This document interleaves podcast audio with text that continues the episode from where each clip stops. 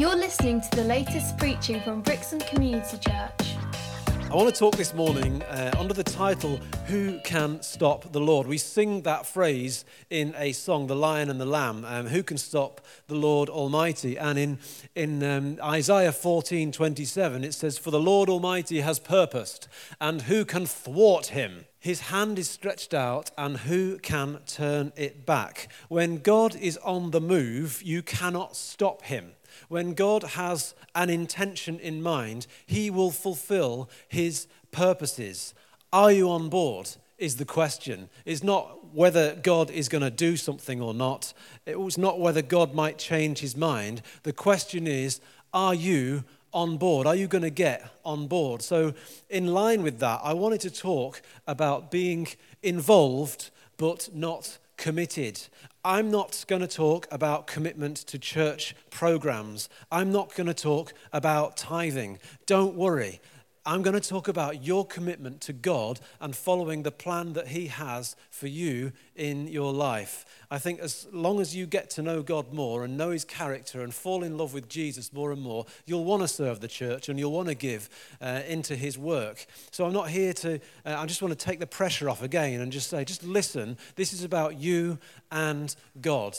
Uh, so when I talk about commitment, I, am just saying this perhaps because if I was sitting there, I'd be, my hackles would be starting to get up because I've sat in churches where actually um, all this was a dressed up way of saying you need to serve because we need more people on the coffee bar, uh, or the, uh, there's going to be a big offering at the end, and it's just all a big hype up to, to get people um, to serve into a, pro, a pre existing program, which I don't even know if God set up. So it's nothing like that this morning. I, I, my heart is absolutely that. God is on the move. The more people I talk to locally, and in the Christian world, the more there is a sense that we are on the cusp of something, and that something we learned last week about this, this realm called the heavenlies, that something is shifting in the heavenlies. And I don't normally talk like this, I'm a pretty human, down to earth guy, um, but there's just this sense that God is on the move. I love that phrase because it reminds me of Aslan is on the move. Um, anyway, I just love that because there are times and seasons where God acts in a specific way in a specific geographic location.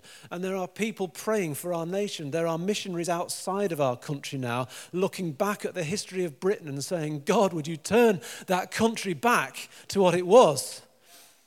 So, God is on the move. Are you on board? Where are you? In all of that. And the best way I can find to explain the difference between involvement and commitment is eggs and bacon. Because in order for the farmer to have eggs and bacon on his table, the chicken was involved, but the pig was committed. he was willing to give something up. So, eggs and bacon, involvement and commitment. But here are some things I've heard Christians say when it comes to getting more involved in God, getting more close to God, spending time with Him, seeking His will, and saying, God, if you've got a thing that you want to do and it's going to involve sacrifice, I'm in. I'm going to lay my life on the altar. I'm going to offer myself as a living sacrifice, which is my acceptable worship to you here are some of the things I've heard and I've been guilty of saying myself. I'll fully follow when I fully understand. You know, that's a logical thing. I've actually seen that in the workplace as well when a leader brings in a new initiative and it's like, well, I've seen this before. When I fully get it, because I don't fully trust this leadership, uh, when I fully get it, I'll fully buy in. That's logical. And in many cases, that's absolutely right to have that attitude. It's just God doesn't expect you to be like that with Him. He expects you to fully trust Him, and maybe later you'll understand. God doesn't work the way we work. So, although it's right to wait till you fully understand maybe a business deal or some other situation that you're committing to before you commit, with God, it's just the other way around. I'll wait for others to move before I do. I'm afraid I've seen people say that and get left behind. The circumstances aren't right. when were ever the circumstances right? Again, I remember standing, at, sorry, chatting. I mentioned Stuart Keir a couple of weeks ago, um, but talking to um, one of the leaders in, in Audacious Church in Manchester, which is still growing, and it, it's new birth growth, and new baptisms, and not, not transfer growth. It's, it's a healthy church. And he said to me, Well, to be honest, we, we just get on with it. If we think God's doing something, we just get on with it, even without resources. We just do it. Uh, and God seems to show up. I'm not going to wait for the circumstances to be right. And maybe that's right in church life, but maybe also God's speaking to you in your own personal life. I need a clearer sign before I step out. I stepped out before and got hurt. I don't think I'm ready. You never will be. I'm not ready to stand here now. I don't mean I haven't prepared a sermon, there are other slides that follow. In the natural, I am not ready. I said earlier, I just feel too human. How could God use me? It doesn't feel right. Well, sometimes that's actually good. It depends what kind of feelings you're talking about. If you've got this sense in your spirit that's actually, there's a, there's a check in my spirit, then that's something, that's a level of spiritual maturity that you can recognize. But, but actually, sometimes people just don't feel in the flesh, in the, in the, in the human natural self that no, it doesn't, doesn't sit right with me, just because actually it's just a little bit awkward. Because usually when God calls you, it's pretty awkward and it challenges something. So I want to talk to you from two characters in the Bible which exemplify um, commitment and moving forward, and, and God's, God's on the move, God's doing stuff. Um, I just want to use these two characters, but I think if we look at these two characters, we can learn some things from both of them. One is King Saul, and one is his son, Jonathan, and they are outlined, juxtaposed perfectly by two chapters, one after the other, first chapter is all about, well, in my mind, I want to talk about all about Saul. And in the second chapter, we'll look at his son, Jonathan, and, and, and compare and contrast them, if you like. And then we'll wrap, I'll wrap up with five quick points as to things I believe God is saying to us as his people this morning. Okay? So let's just pray before we dig into God's word. Father God, I just thank you for your word. I treasure your word. It is a beautiful thing. I don't always understand it, but I just thank you that it, it is living and active. And as I read from your word this morning, I just pray that you would pierce hearts in a way that I never could with fine oratory or any other manipulative means. But Father God, you, Holy Spirit, would speak to us through your divine, Holy Spirit inspired word in Jesus' name. Amen. Saul was 30 years old when he became king, and he reigned over Israel for 42 years. Saul chose 3,000 men from Israel. 2,000 were with him at Michmash and in the hill country of Bethel, and 1,000 were with Jonathan at Gibeah in Benjamin. The rest of the men he sent back to their homes. The backstory is that they have just won a pretty great victory and they feel like, woohoo, things are going well. We've got the Philistines as our main army, and rather than just think, well, we could just keep pushing through, pushing through, and we can push these Philistines back further, Saul has decided that I'll stand here. Um, in uh, wherever it was, Michmash, um, with, with 2,000 men. And I'll send my son Jonathan over here, about five miles away, um, just to keep an eye on the Philistines um, at Gibeah uh, with a thousand men. So there's 3,000 men being used, but the rest are sent home. I just want to say to you don't send the troops home when you feel like you've just won a victory. I just feel like, you know, we've been talking about spiritual battle last week. We've been talking about living in victory. I think sometimes for us to stay in victory, the best thing we can do is not rest on our laurels. We can, the best thing we can do is not just say, oh, well, that was good. We can relax now. I just feel like there's some of us just kind of feel like, yeah, that was a great victory. It's time just to relax and settle down. I just don't feel like that what's, that's what God's saying to us today. And Saul sends a whole bunch of people home. So, in my mind, what I reckon Saul is doing is thinking, well, we can relax a little bit. I'll stay here uh, with 2,000 men. I've got Jonathan over there with 1,000 men. We'll just keep an eye on the Philistines and keep them at bay. All right? Jonathan is a feisty young thing and has other ideas. Next verse Jonathan attacked the Philistine outpost at Geba, and the Philistines heard about it.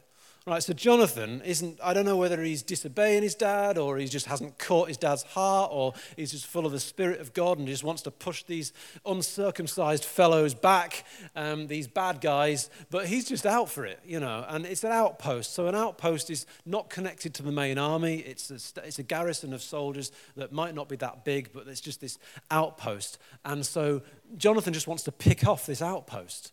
Um, and off he goes. Then Saul had the, so it's Jonathan who did that, right? You got that? Now look what Saul says.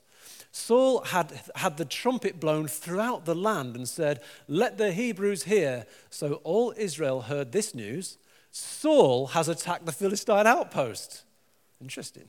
And now Israel has become an obnoxious, has become obnoxious to the Philistines.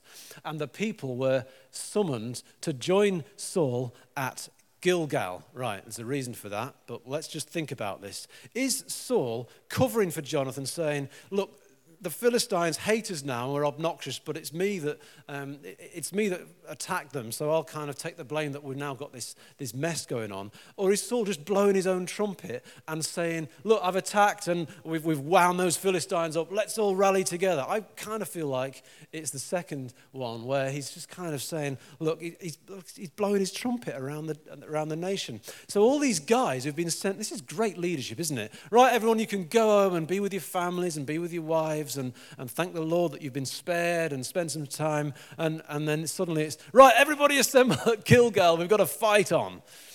It just kind of doesn't feel like there's any strong directive leadership from Saul. The Philistines assembled to fight Israel with 3,000 chariots. Six, so we've got 3,000 men and they've got 3,000 chariots. 6,000 charioteers, and soldiers as numerous as the sand on the seashore. They went up and camped at Michmash, east of Beth Aven. When the Israelites saw that their situation was critical and that their army was hard pressed, they hid in caves and thickets, among rocks, and in pits and cisterns. Some Hebrews even crossed the Jordan to the land of Gad and Gilead which is um, an, a further 10 miles away from where they were. So, um, where, where Jonathan kicked off this little outpost and, and caused a stink um, was 10 miles, roughly, from where, he's, where Saul has now assembled the troops. So it's kind of a safe distance, but there's a reason he's here, and, and that's because Samuel's told him he's going to meet him here soon, but I'll get onto that soon. And then, but some of them, now they're running scared. They've, they've gone a further 10 miles away to cross the Jordan out of the promised land to hide. All right, so things aren't good. The people are running scared. Samuel's told, now this is the bit I haven't told you. In chapter 10, because we're in chapter 13 at the moment, in chapter 10, Samuel, the prophet of God, has said to Saul, I will meet you in seven days at, uh, at Gilgal. That's why that's where Saul has said, we'll, we'll meet at Gilgal.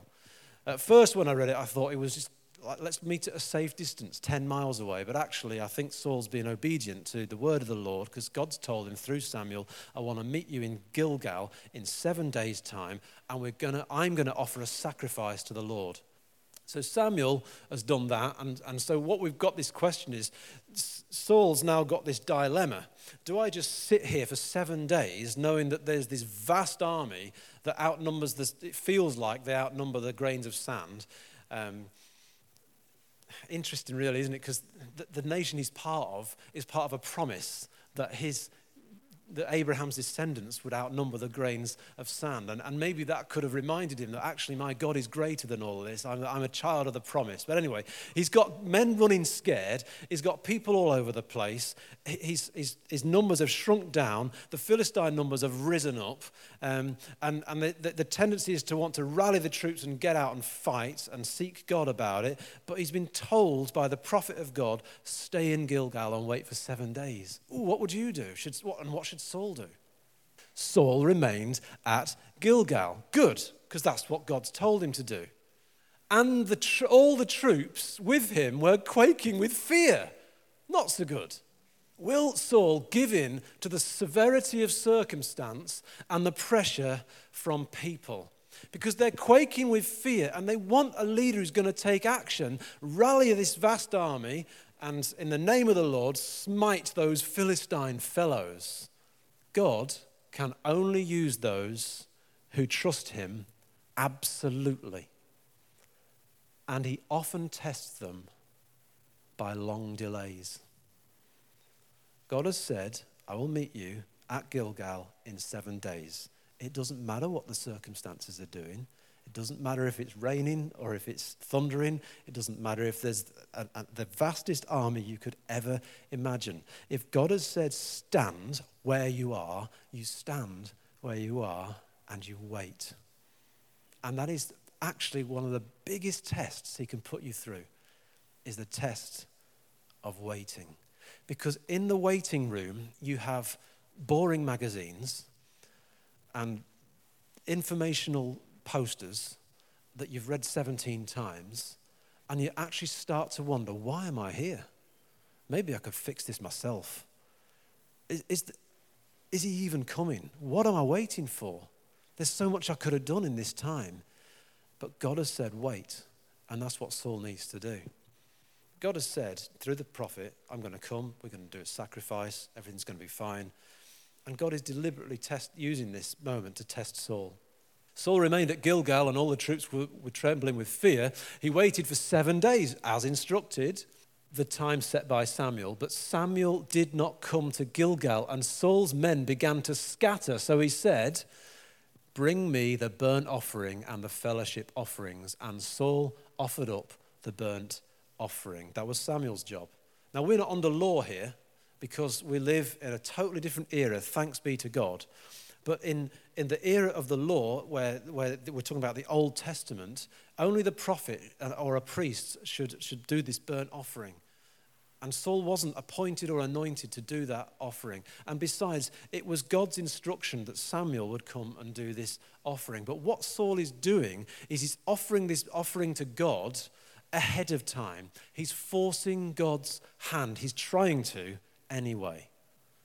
I've called this talk, Who Can Stop the Lord Almighty, or Who Can Stop God? But actually, who can speed him up? Nobody. At the time, so at this point in the story, Saul is trying to speed God up. He's trying to, he says, Well, Samuel's not shown up. It's past my appointment time. It's like God's on NHS timing. I've been sitting in this waiting room. But God said, Wait seven days. He's waited seven days, and God hasn't, or Samuel hasn't shown up. So Saul thinks, I'm going to take things into my own hands. Ever felt like doing that? And ever been guilty of doing that? Has it ever led you anywhere good? When you've taken things into your own hands, has it ever done you any good when you've taken things into your own hands? Anybody here done that, or is it just me? When you've kind of rationalized and reasoned, I'm going to do this, I'm going to sort this out. You can use logic. I, I, my, my best way out of God's will is logic. That's my best way out. I like logic. And that's, that's what I'm going to. And, and I reckon Saul had a bit of logic because he'd waited seven. I've, well, I've done the obedient thing. I've kept the law. I've kept the instruction. I've waited seven days. And Samuel hasn't turned up. We need God right now. So I'm going to press in and I'm going to do that. I'm going to go again. I know it's not exactly the instruction that I know I'm not supposed to do this offering, but God will understand. Have you, ever, have you ever said that? God will understand, just because you're in that grey area moment. Listen, you know, I talked about things feeling right. You know deep down, if you're a child of God and you're praying and you're, you're filled with the Spirit, you, you know deep down inside when something's not right. I mean, even non-Christians get this. A lot of them, a lot of, a lot of us all have a good conscience. We know deep down inside when something just doesn't sit right. And Saul is in that territory. So he offers the burnt offering on day seven, because that's how long he's waited. Just as he'd finished making the offering, Samuel arrived. And Saul went out to greet him. Sammy boy, how you doing? Yeah, yeah. I think no, things are well. Things are quite treacherous at the moment, but um, yeah, there's this vast army. You've probably seen them. Probably, yeah, yeah. I know all about the army. I knew they were coming before they came, possibly. And uh, and, uh, and and I've come to do. What's that smell, Saul? What what, what is that? And uh, oh well, well, I didn't think you were coming. In fact, we'll read the conversation here. What have you done? Asked Samuel. Now, this isn't Samuel being a Jobsworth. Well, it's, uh, my union says that I'm the only one who's supposed to be allowed to do offerings. This is not like that at all. This is Samuel's reverence for the instruction of the Lord, doing things God's way. See, the thing about Saul is God didn't really want Israel to have a king, but the people wanted a king. Saul, for me, represents man's appointment. Now, God gave Saul, God did choose Saul, but it's after man's coercion, if you like, or pleading with God. All right, you, God says, All right, you can have a king, but it won't go well for you. And for me, all of Saul's life is wrapped up in this story of doing things man's way rather than God's way. And Samuel is here, this, this confrontation between, between the man who represents God, i.e., Samuel, and the man who represents man's appointment and man's ways of doing things. And there's this collision in this moment of what have you done? If you just seek my face and do things my way, and, and, and yes, there was a bit of a test there, a bit of a waiting game, yeah. I reckon Samuel's hiding behind a rock, just seeing. I'm going to wait. I said seven days, and he got his Timex watch out, and he was like, I'm going to wait to the second. See if, see if Saul can hold his nerve. And even Samuel's looking over his shoulder at the Philistines, thinking, oh, oh, I'll go now. That bit's not in the Bible. I said I reckon before it, okay? Saul replied, When I saw that the, this is Saul speaking now, when I saw that the men were scattering, so my human companions had left me, my human help, and that you did not come at the set time, and that the Philistines were assembling in Michmash, I thought, now the Philistines will come down against me at Gilgal, and I have not sought the Lord's favor. So I felt compelled to offer the burnt offering, here's that phrase again I felt compelled. What you mean is you were panicked. Ever felt compelled? Ever felt compelled to take action? When deep down in your spirit, if you're really true with yourself, if actually you stop and slow down, take a breath, have some time on your own, grab a cup of coffee and a journal and pray, is what you feel compelled to do actually what you feel is right? I felt compelled. And for me, that is very much in Saul's nature, and I think we can all relate to it. So please don't misunderstand me as knocking Saul as someone I'm, I'm superior to. Um, I, I, think that it's wonderful that his story is here because we can relate to it um, in our own inferiority and, and, and whatever. You know, we all make these mistakes. Uh, but this is one of the character flaws of Saul is he reacts. He reacts. He keeps reacting. He reacts to the crowd. He reacts to circumstances. And that is there to teach us what not to do because every time we see that it doesn't work. You've done a foolish thing, Samuel said. You've not kept the command of the Lord your God gave you. If you had, he'd have established your kingdom over Israel for all time. But now your kingdom will not endure. The Lord has sought out a man after his own heart. That's going to be David, King David. King David was a man after God's own heart and appointed him ruler of his people because you have not kept the Lord's command. Then Samuel left Gilgal, and uh, that was a bit of a mic drop, wasn't it? It's like, yeah, so it's, you're screwed, bye. Then Samuel left Gilgal and went up to Gibeah in Benjamin, and that's the place where, named after the tribe of Benjamin who settled there in Benjamin. And Saul counted the men who were with him. Many, can you remember how many he had with him at the very beginning? 2,000. Good, good class. Uh, there's now 6 hundred men with him. It's not going well. They're all hiding in thickets and behind bushes, and, and um, it's like a terrifying version of hide and seek on a national scale. It's just not good for Saul. Think how Saul feels now. Who's he going to hang out with? Who's he going to turn to? He's just had this dreadful news. I mean, that is horrifying announcement from Samuel, isn't it? You know, because his whole descendants, it means a lot to Saul to think my my family line is going to be this awesome family that's going to be established by God. He's have this huge, um, I don't know, horrible, horrible news from, uh, from Samuel. What's Saul going to do now? How is he going to react? Well, it'd be nice to look first at, um, well, as we go at, at Jonathan in the next chapter. So Jonathan is still uh, on the scene and he's near the Philistines and he's, he's, he's amongst those 600. So he's faithful to his dad. Now, to be absolutely honest with you, I've, I've read ahead and um, uh, Jonathan, the, the son of Saul, um, he's not perfect either. He's, he's brilliant. He's fantastic in this. And the contrast I want to bring is, is one of is someone who acts in, in God's favor. Um, but in, in the next chapter, um, Saul has instructed uh, the army not to eat until they beat the Philistines for that day or whatever. And, and Jonathan doesn't know, and he finds some honey and he eats some honey. And, and then his army says, Oh, you shouldn't have done that. And he says, Yeah, well, what's my dad? Oh, he doesn't say it like that. He says, Well, my dad's wrong. And I, I don't think he should have done that. He should honor his parents. So I don't think he's the most perfect person, Jonathan. And perhaps this next chapter shows that there's this tension between honoring your parents and, and, and honoring God. That's quite a difficult tension to play out, especially if you've got non Christian parents. Um, or if you're parents and you've got children who, who are, are more holy than you, and know, they should be honoring me. Um, anyway, so um, one day Jonathan, son of Saul, said to his young armor bearer, Come, let's go to the Philistine outpost on the other side. But he didn't tell his dad. this is what I'm saying. I don't, I don't know if that's right or wrong or not, but um, this is what Jonathan does. The Bible just reports what happens without judgment very often. Um, it's up to us to figure out whether it was right or wrong. Chap, uh, verse 2 Saul was staying on the outskirts of Gibeah under a pomegranate tree in Migron. There were about 600 men with him, which we got at the end of the last chapter. So Saul doesn't look like someone who's about to take action.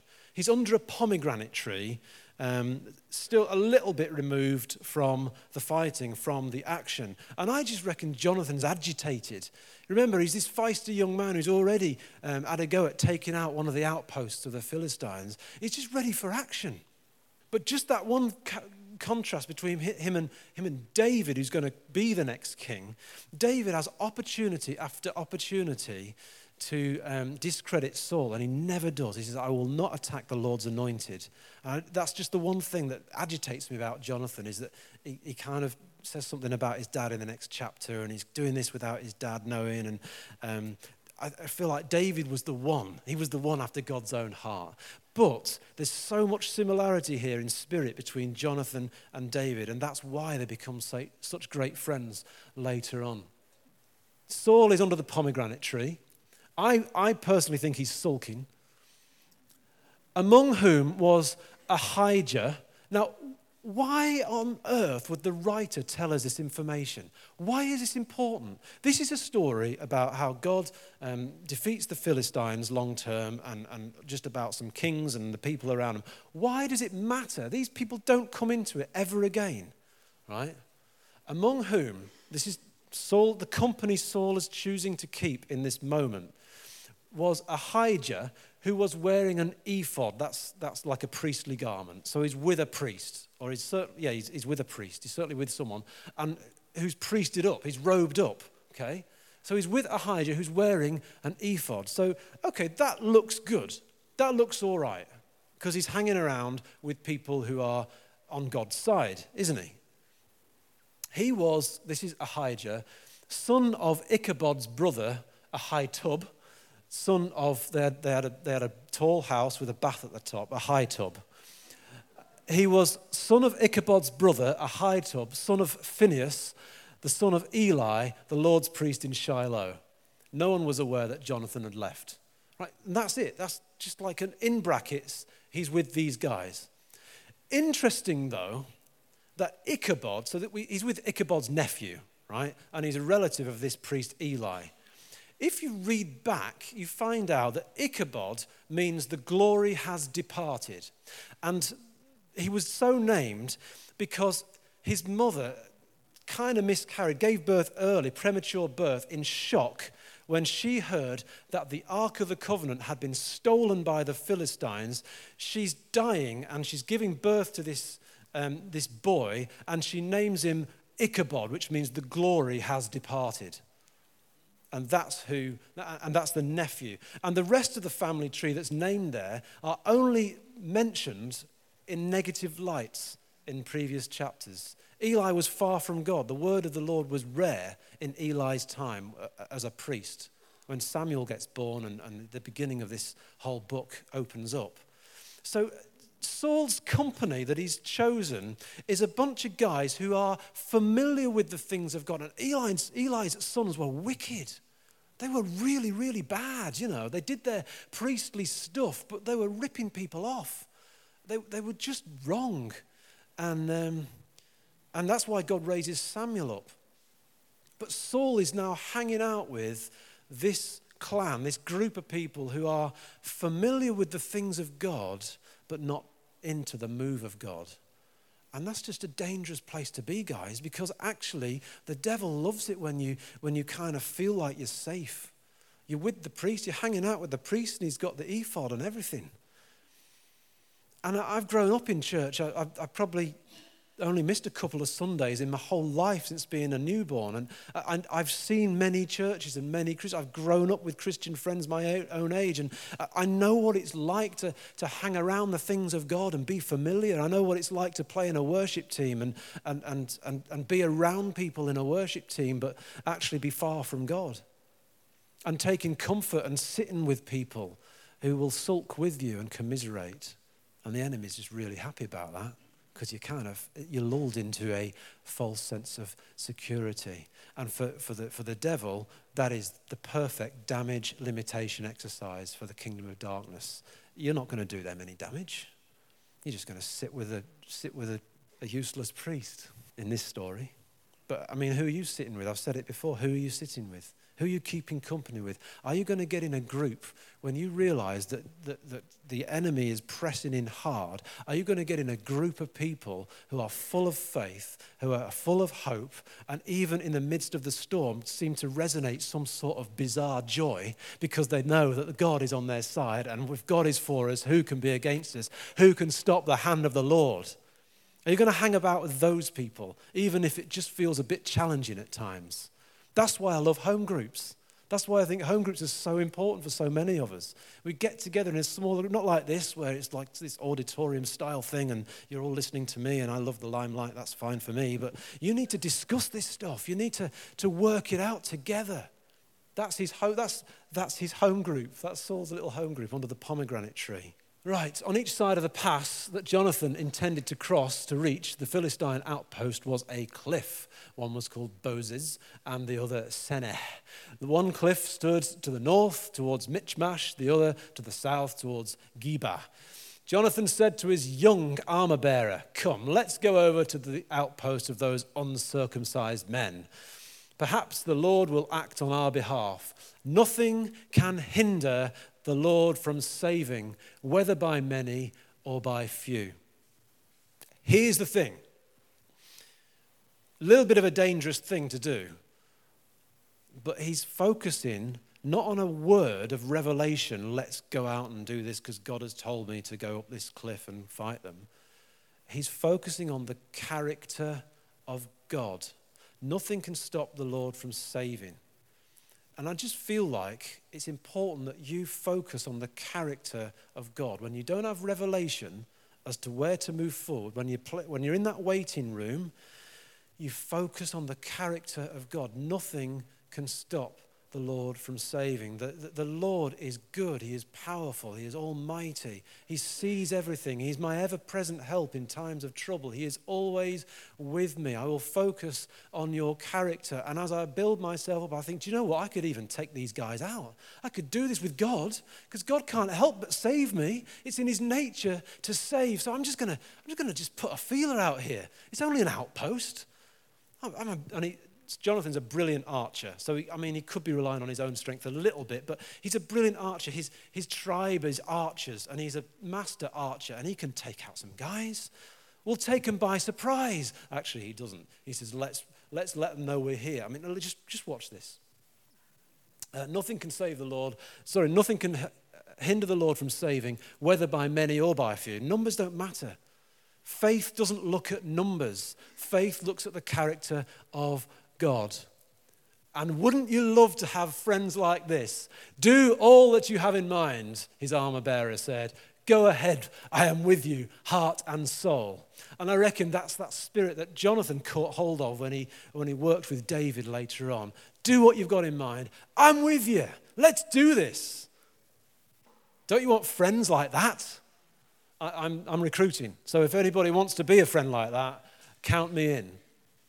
Jonathan said, Come on then. We will cross over towards them and let them see us. Yeah, that's a good idea, isn't it? And let them see us. If they say to us, so this is where he puts out what Christians often call, he puts out a fleece. Because Gideon put out a fleece once and said, God, if it's wet in the morning, I'm going to do X, Y, or Z, and if it's dry, and then Gideon keeps doing that. Now, I don't recommend putting out fleeces, but what I do recommend is you seek God's counsel somehow you find a way of getting a little bit of confirmation. I've focused on his character, I'm moving forward, but along the way, I'm prayerfully considering my actions and asking the Lord for a sign. So he said, that's what he's doing here. If they say to us, wait there until we come to you, uh, we're going to scarper. Um, we, will, we will stay where we are, actually, and will not go up to them. But if they say, come up to us, we will climb up because that will be our sign that the Lord has given them into our hands. So he does wait for a little bit of confirmation. So don't just rush off thinking I'm going to do X, Y, and Z for God because who can stop him from saving? Um, there, there is deliberation in the plan and, uh, an opportunity for God to step in. And you've got to find the right way of doing that. So both of them showed themselves to the Philistine outpost. Woo! it's just mad. Um, I would have expected Jonathan, the master archer, just to sneak up and, and start taking them out with his bow and arrow. Look, said the Philistines, the Hebrews are crawling out of the holes they were hiding in. The men of the outpost shouted to Jonathan and his armor bearer, Come up to us and we'll teach you a lesson. So Jonathan said to his armor bearer, Climb up after me. The Lord has given them into the hand of Israel. Jonathan climbed up, using his hands and his feet with his armor bearer right behind him. The Philistines fell before Jonathan. Now, it doesn't talk about him firing any arrows, but I'm going to assume, um, unless this was a miracle of God where just, they just fell before him, which could well have happened, I'm just going to assume God used his ability as, as a ma- He's on his hands and feet, remember, so he's come in stealth mode, climbing up this cliff, and he's starting to, starting to pick them off. It's not a major army he's taking on, it's an outpost. Um, so the Philistines fell before Jonathan, and his armor bearer followed and killed behind him. In that first attack, Jonathan and his armor bearer killed some 20 men in an area of about half an acre. Then panic struck the whole army. The faith of one guy and his mate. So the faith of two guys, and the whole nation was stirred. Keep watching those in the camp and field, and those in the outposts and raiding parties, and the ground shook. It was the panic sent by God. Saul's lookouts. Now, Saul's still, I believe, Saul. It doesn't say he was sulking, I think he was sulking. Um, Paul's still sulking over in Gibeah under the pomegranate tree, but he's got lookouts. And they saw the army melting away in all directions. This army, as vast as the grains of sand on the seashore, is melting away. This is the power of your God. He hasn't changed. Then Saul said to the men who were with him, Muster the forces and see who's left us. Um, because he wants to know who's gone to make this happen. Because Jonathan's gone and not told his dad, so he's trying to find out who's who's gone missing. Uh, they find out that it's Jonathan and his armor bearer, and Saul says to Ahijah, Bring the ark of God. That's a very unusual phrase. Normally it's bring the ephod. Uh, and we, because when you're wearing the ephod, you can inquire of God what his plan is. But I just wonder if being with Ichabod, the glory, well, the relative of Ichabod, the glory has departed. Remember that time when the ark of the covenant was stolen? Bring the ark. Let's guard the ark. Um, or maybe he just wants to inquire of the Lord in a, in a different way, but normally the, the ark wasn't used.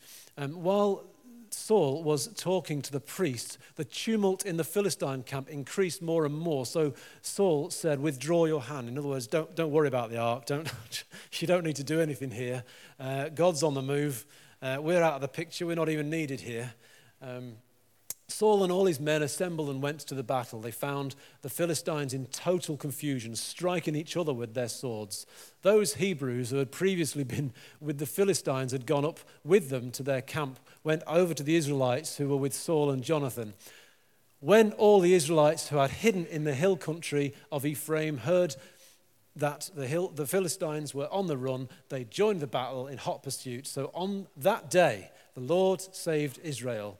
Not Jonathan saved Israel, the Lord saved Israel. And the battle moved on beyond Beth Aven.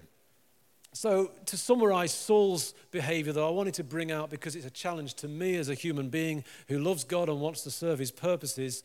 He reacts to situations, he's based on circumstances, he's based on feels, feelings and pressure. And I think his key phrase is, I felt compelled. He's just reacting. Whereas Jonathan, on the other hand, and I know I'm simplifying things, but this is just what I felt was right to bring out today takes action based on God's character, regardless of circumstances. Nothing can hinder the Lord from saving. Nothing can hinder the Lord from saving. Despite our excuses, despite the things that hold us back, despite our fears and our failures of the past, nothing can stop the safety net of God catching you. Even if you make a mistake, He will reroute that sat nav. There will be consequences but He will always save you. He will always lead you out of whatever pickle you get yourself in. So, five things to say. Number one, whatever you're going through, focus first on God's character. Directional prophecy is very rare. A lot of the words we get are very based on God's character, if you think about it very rare that God gives you a really clear direction of what to do. And when He does, and you know it's Him, you've got to act. But very often, all He wants you to do is prove your trust by focusing on His character. The second thing to notice is the size of the enemy is not your problem. So while you're focusing on God's character, it'll be very easy to take care of the second point. The size of the enemy is not your problem. The third point I wanted to say was God is never late, but he will often make you, make you wait. God is never late, but He will make you wait, or He'll often make you wait. There are some suddenlies in the Bible, but they're often after a long wait. Number four, you can hang out with your Christians and still miss God's move. Oh, it's a bit of a challenge, isn't it? Just some observations. You can hang out with Christians and still miss God's move. We, we heard um, a word last week saying, He's coming. He's coming. He's going to do some stuff. Are you ready? Are there some idols that you need to be dealing with? We don't normally talk about idolatry, but last week that was a thing. Andrew and I were talking this week about greed being an idol. It's very easy just to slip into, you know, thinking about things that have nothing to do with God and what, what He's got for us. It's very easy to hang out with the things of God. You know, you know what I'm referring to in that point, don't you? About Saul and Ahijah and, and the things of God um, but still miss the move of God. So go back to number one focus on his character. And finally, look for his leading, like Jonathan did, and take action. Will you pray with me? Heavenly Father, we choose to focus right now on your, on your greatness, your character. We thank you that you are a God of love. In fact, you are love. We thank you that you are all powerful. We thank you that you are all knowing. You know everything that's going on in every heart right now, in every mind right now, even the minds that are distracted from my voice. You know every heart, every mind, every soul. You know everything. You are ever present also. You are with us now and you are with us tomorrow. You're with us in the night when we wake up. You are always with us. You're with us when we make mistakes. There is no point where you will leave us as orphans. You are a good, God, we focus on your character and we thank you for your greatness. We thank you that despite your greatness and my sinfulness, you still choose to use me and welcome me into your fold. I thank you in the name of Jesus for the power of the cross that brings me into salvation. Thank you for the resurrection. Thank you for your Holy Spirit. And I just pray that you will lead us as individuals and as a church that fellowship together into the things that you have got for us. For we believe you are on the move. We believe believe you're going to do great things in this town and in our lives. We pray that it will be evidenced by healings and by miracles and by a sign that we haven't seen before, signs that we haven't seen before, that you are doing a new thing in Jesus' name. Amen. Thanks for listening. For more information, visit brixham.church.